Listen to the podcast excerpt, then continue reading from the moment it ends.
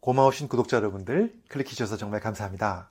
오늘은 제가요, 이런 분들은 사골국을 많이 드시면 오히려 안 좋습니다라는 말씀을 드리려고 합니다. 사실 사골국, 우리나라에서는 굉장히 보양식으로 알려져 있는 사골국인데요.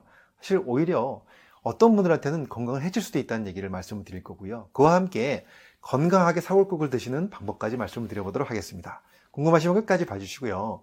도움이 되셨다면 좋아요, 구독, 알림 설정까지 해주시면 정말로 감사하겠습니다.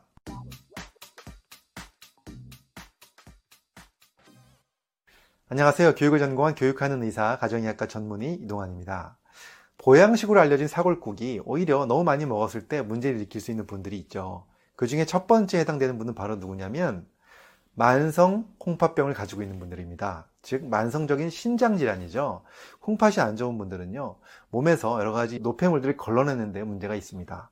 그때 인성분 아시죠? 이 인성분을 걸러내지 못해서 혈액 속에서 인이 증가할 수가 있게 되는데 근데 사골국을 오랫동안 우려낸 국물 속에는요. 뼈에서 인이 많이 나오게 됩니다. 그래서 인 성분을 오히려 사골국을 통해서 먹게 되기 때문에 이 고인산 혈증이 생길 수가 있습니다. 그래서 만성 콩팥병이 있는 분들 사골국 특히나 여러 번 우려낸 사골국은 주의하셔야 된다는 말씀을 드리고 있고요. 그 다음에 두 번째는 바로 뼈가 약한 고령자나 골다공증 환자도 좀 주의하셔야 된다고 말씀을 드리고 싶습니다. 사실 우리가 사골국 안에 칼슘이 많이 들어 있어서 어, 뼈에 되게 좋을 것으로 생각하는 경우가 되게 많은데요. 연구 자료들을 보면 칼슘이 그렇게 많지 않다는 겁니다. 오히려 우유보다도 양이 적게 들었다고 되어 있고요. 그 다음에 또 도가니탕 같은 걸 많이 드시면 콜라겐이 많이 들어있어서 관절에 좋다고 많이 알려져 있는데 이것도 정확한 근거는 별로 없는 것으로 되어 있습니다. 그리고 거기 들어있는 성분들을 보면 뭐 단백질이나 마그네슘 같은 성분들이 들어있다고 되어 있지만 그 함량 자체가 많지 않아서요. 계란보다도 적게 들어있다는 얘기가 되어 있습니다. 그래서 이 사골국 속에 칼슘이 많아서 뼈에 좋다거나 또는 콜라겐이 많아서 뭐 관절에 좋다 이런 것들은 조금 근거가 없는 것으로 보시면 좋을 것 같고요. 그 다음에 또 이 사골국을 너무 오랫동안 또 여러 번 이렇게 끓이게 되면은 인성분이 많이 나온다고 했잖아요. 근데 이 인 성분이 결국은 칼슘의 농도를 감소시킵니다. 그러다 보면 인성분이 많아지면 칼슘의 농도가 떨어지면서 뼈가 오히려 약화될 수가 있습니다. 그래서 어, 뼈가 약한 고령자분이라든가 골다공증 환자분들은 너무 사골국을 많이 드시면 좋지 않겠다는 말씀을 드립니다. 물론 가끔 드시는 건 문제가 없지만요. 오히려 뼈의 건강을 위해서 자꾸 찾아 드신다라든가 이럴 필요는 없, 없겠다는 말씀을 드립니다. 그 다음에 세 번째는요. 바로 대사증후군이죠. 어, 고혈압이 있다라든가 동맥경화증의 위험을 갖고 계신 분들은요.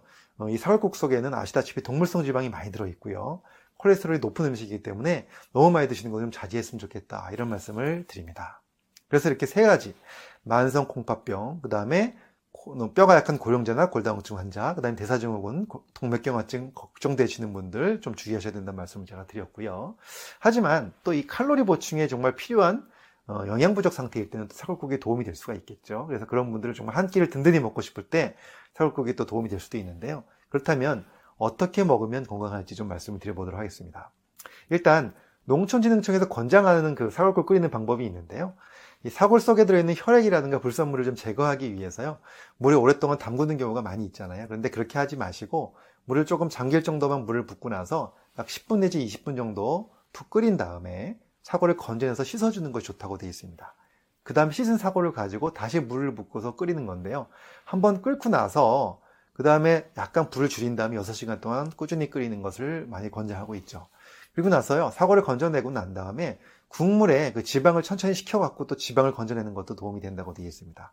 이런 방법으로 두번더 우려내게 되는데요. 사실 가능하면 두 번 정도만 우려내서 드시는 것이 제일 좋고요. 세 번, 네 번 이렇게 우려내기 시작하면 영양 성분도 부족해지고 그와 함께 또 인성분도 많이 나오기 때문에 이런 것들을 좀 피하는 것이 좋겠다는 말씀을 드리고 있습니다. 자, 오늘은 이렇게 제가 우리나라의 대표적인 보양식으로 알려져 있는 사골국에 대한 말씀을 드렸는데요. 이 사골국도 적당히 드시면서 더 건강하게 드시면서 여러분들 더 건강 유지하셨으면 좋겠습니다. 감사합니다.